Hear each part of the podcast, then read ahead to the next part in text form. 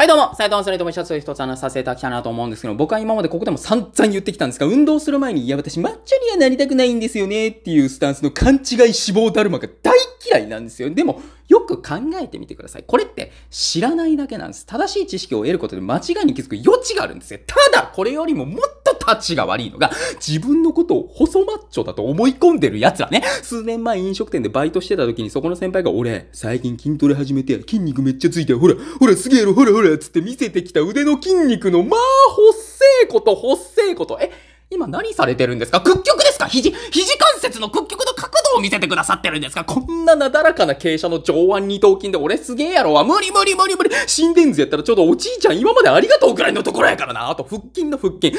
肉っていうのは全人類に存在している組織なんです。その組織が少ない脂肪の下から浮き出てきただけのものを砂浜で見せびらかし、俺、細マッチョっすよっ、つってそれに呼応する囲いのブスどもが、うわ、なになにくん、筋肉すごい、やかましいわ、もう、細それは細細マッチョじゃなくて細ただの、た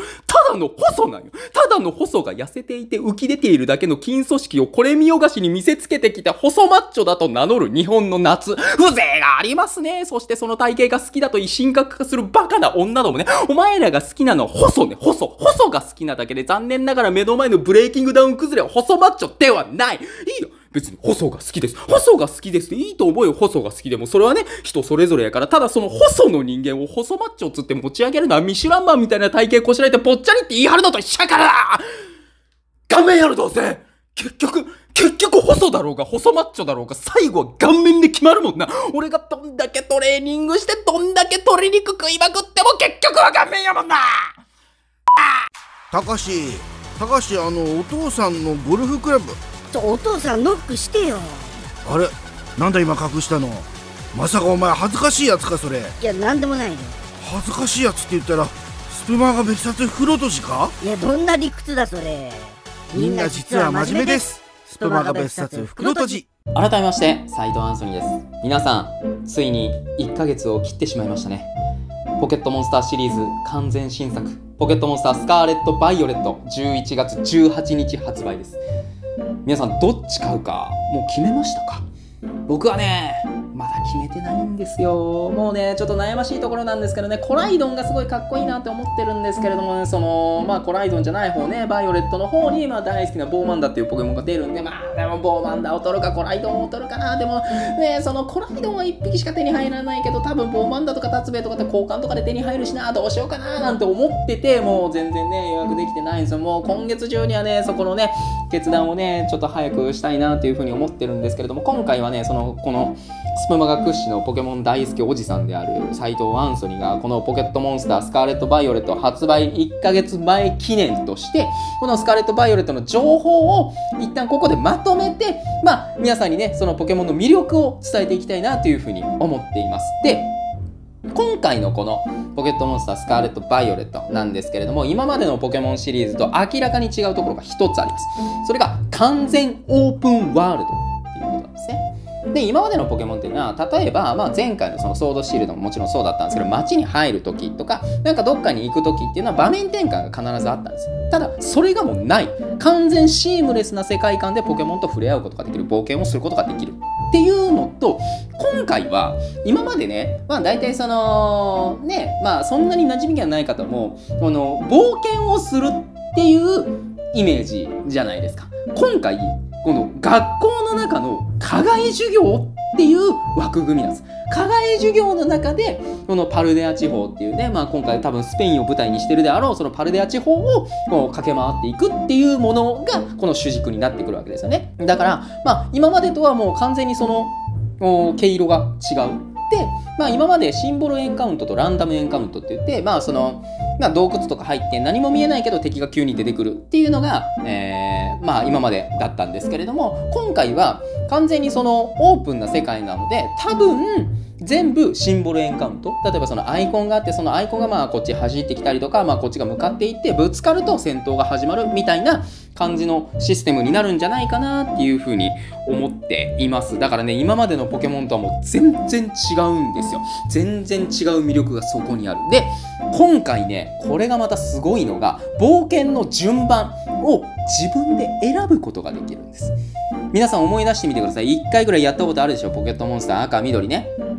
一番最初人影ゼニガメ不思議だね選ぶじゃないですか。であれってその難易度が決まってるんです。人影選んで不思議種選んでゼニガメ選んで。で人影が一番難しいんですよね。これなんでかっていうと一番最初のニビシティのジムが岩タイプでもう完全に人影が不利。でもその次にお月見山っていうもうその人影が大嫌いな岩タイプのポケモンがいっぱい出てきてでようやく抜けたって思ったら次花田シティの霞っていう水タイプのもう完全にガン振りののタイプを出してくるジムリーダーが出てくる。でも人影がもう完全にその有利が取れるのはそのえー、っと花田シティ、くちばシティでその玉虫シティ玉虫シティでようやく草タイプのジム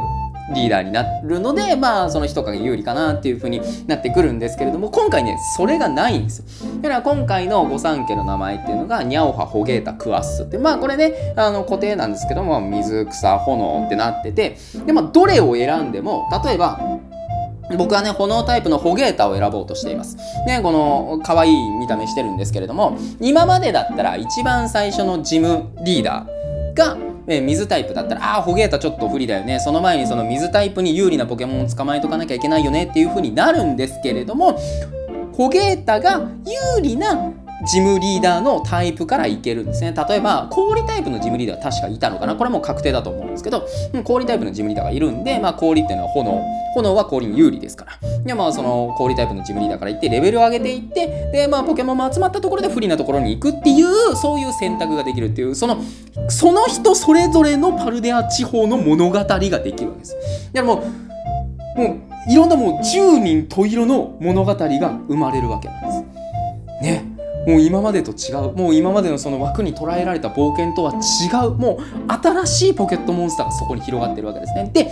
もう一つですよ。僕ねあのバトルをよくするんですけれどもポケモンのねそのインターネットのバトルで。で今までその各地方特有のバトルシステムっていうのが存在してたんですよ。例えばメガ進化って言ってまあそのまあできるポケモンは限られてくるんですけれどもその進化のもうさらに先。でまあそのメガ進化ストーンっていう石を持たせないりとかそのまあなんか特殊な条件があるんですけれどもまあその戦闘各戦闘1回ずつそのメガ進化をすることができる。ってするとその能力が飛躍的に上がったり姿が変わるっていうものだったりとかあとまあ Z 技ですね。まあこれもちょっと持ち元が固定だったりするんですけれどもまあ、えー、もう各バトルに1回ずつもう強力な技をポンと放つことができる。まあ専用技もあって追加効果もあるみたいな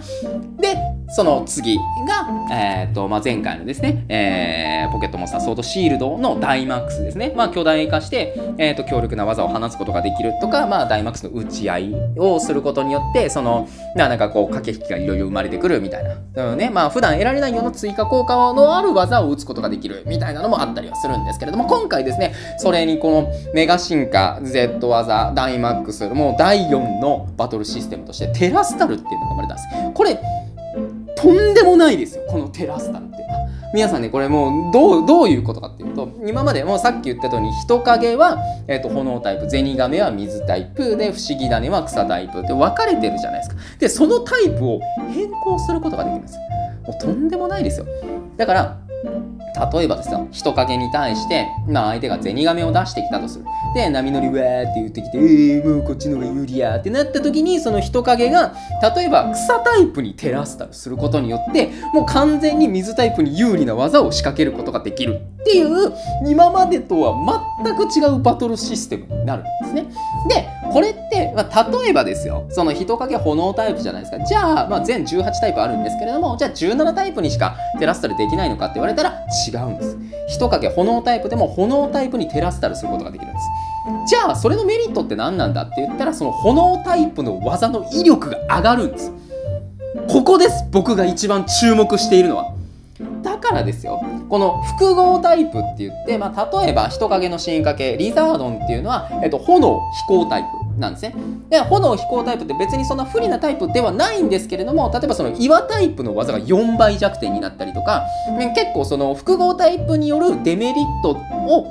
え、っと受けてしまっているポケモンっていうのも結構いるんですね。で、そのデメリットを、例えばそのリザードンだったら、炎飛行タイプを炎タイプにするだけで炎タイプの威力も上がっ